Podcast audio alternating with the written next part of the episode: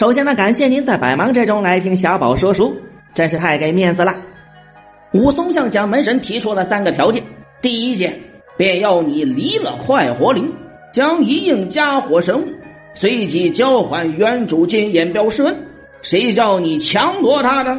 第二件，我如今饶了你起来，你便去央请快活林为头为脑的英雄豪杰，都来与施恩陪话。第三件。你从今日交割还了，便要你离了这快活林，连夜回乡去，不许你在孟州住。在这里不回去时，我见一遍打你一遍，我见十遍打十遍，轻则打你半死，重则结果了你命。核心思想就是麻溜滚蛋。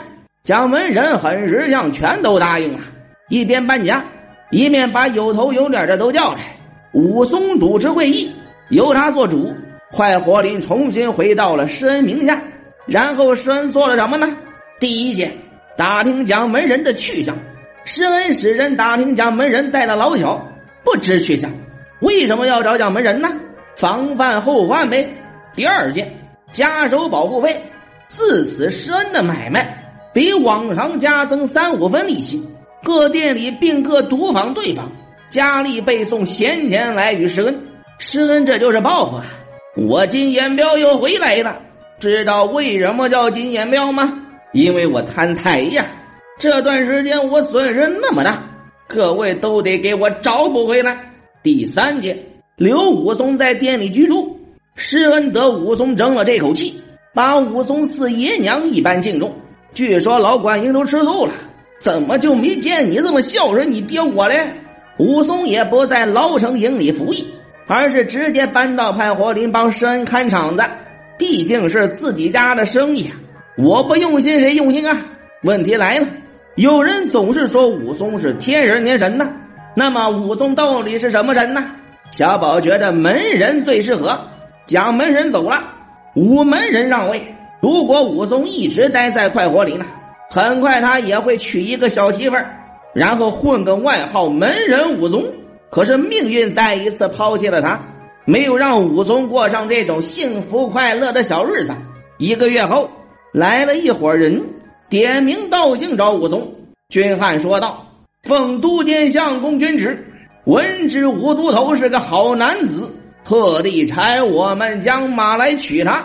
相公有军帖在此。”官大一级压死人，施恩只好让武松去。谁能想到？武松这一去就回不来了。这个张都监找武松什么事儿呢？张都监便对武松道：“我闻知你是个大丈夫，男子汉，英雄无敌，敢与人同死同生。我帐前现缺那的一个人，不知你肯与我做亲随提己人吗？”武松也是一个有梦想的青年，跟着都监当随从，肯定比跟着施恩看门强吗？所以他毫不犹豫的就接受了。小人是个老整营的囚徒，若蒙恩相抬举，小人当以执鞭随登，服侍恩相。那么张都监对武松有多好呢？都监大喜，便叫取果喝酒出来。张都监亲自赐了酒，叫武松吃得大醉，就前庭廊下收拾一间耳房，与武松安歇。次日，又差人去深处。取了行李来，只在张都监家宿歇。早晚都监相公不住的话，武松进后堂与酒与食，让他穿房入户，把做亲人一般看待。又让裁缝与武松车里车外做秋衣。除了给武松物质上的满足，还赋予了武松一定的权利。但是人有些公事来央唤他的，武松对都监相公说了：“无有不依。”当然了，你帮别人办事儿。人家就得谢谢你呀，你不好意思不收吧？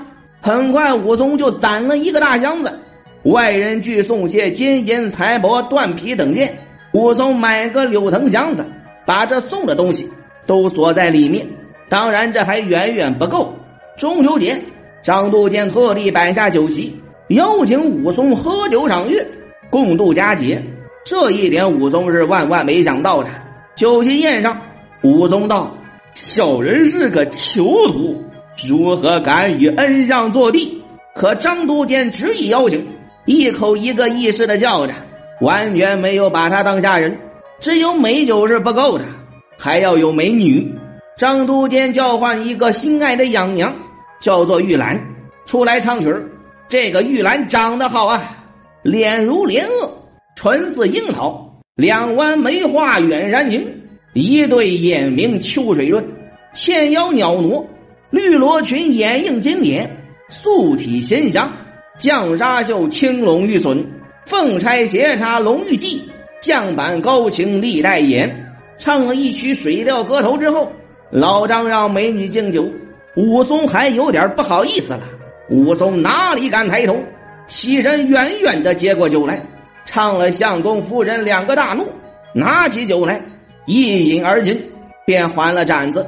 您什么时候看到过武松这个样子啊？这里只能说明一点啊，玉兰很是武松的菜。然后张都监就给了武松一个大大的惊喜。张都监指着玉兰对武松道。此女颇有些聪明伶俐，善知音律，极能针织。如你不显地位，数日之间得了两日，将来与你做个妻日。武松起身再拜道：“让小人何者之人，怎敢望恩相宅眷为妻？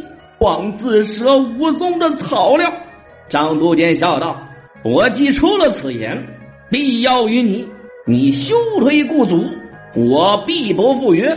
您说武松得是个什么心情啊？两个字就剩开心了。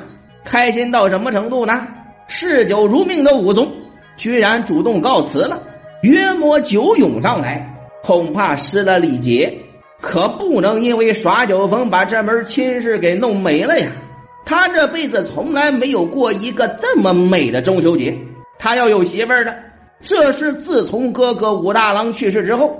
他最开心的一个夜晚，回到住处，兴奋的睡不着觉啊！拿条杆棒，自己就在院子里练。这一刻的武松很幸福，他终于要有一个家了。甚至想到自己如果有了孩子，应该叫什么呢？我叫武松，松树的果子叫松果。我的儿子应该叫吴果，吴果就是吴果，没有结果。这个名字好像不太吉利呀，可谁能想到武松的未来正应了吴国这个名字？幸福来得太快，去得更快，一切都是梦幻泡影，一切都是无果。练到三更时分，武松听见有人喊捉贼，都监相公如此爱我，他后堂内里有贼，我如何不去救护？当即拿条杆棒闯入后堂。正遇到自己未过门的媳妇玉兰，只见那个唱的玉兰慌慌张张走出来，直道一个贼奔入后花园里去了。武松进入后花园，空空如也，等要出来，为时已晚。可是他万万没想到，实在是想不到，所谓的贼就是他自己。七八个军汉叫一声“捉贼”，当时就把武松给绑了。押到大堂，武松拼命辩解，可张都监却拿出了物证，正是武松手里的箱子。一统计，好嘛，有一二百两赃物。武松见了，也自目瞪口呆，直叫得局。可是又有什么用呢？武松被送到机密房里监守。次日一早，知府审案，武松却待开口分说。知府喝道。这厮原是远流配军，如何不做贼？一定是一时见财起意。既是赃证明白，休听这厮胡说，只顾与我加力打。那老子狱卒拿起劈头竹片，雨点的打下来。按照咱们对武松的理解，他是条硬汉子，肯定是不能招的。可这次武松居然二话不说就认了。武松情知不是对头。只得屈招做。本月十五日，一时见本官衙内许多饮酒器皿，因而起意，置业趁势窃取如意。那么问题来了，武松为什么要招啊？他现在已经明白这一切都是张都监的诡计。为什么他见不到施恩呢？为什么知府不让他辩解上来就打呢？这都是提前安排好的。先把他给隔离了，然后嫁祸自己，再买通官府，要置自己于死地呀！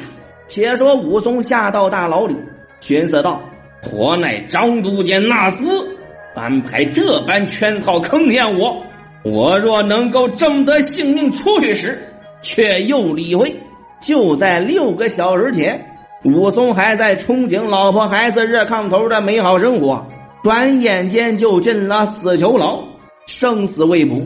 这对武松来说得是多大的打击！他的内心只剩一个想法：活着出去复仇，以这件事为转折点。现在的武松已经不是过去的武松了，在大牢中，他对人对事，甚至对这个世界的认识，都完成了彻底的进化。武松可怜呐，为什么都可着他一个人坑呢？他究竟做错了什么呢？那么武松能不能活着出狱？他又如何报仇呢？咱们下回再说。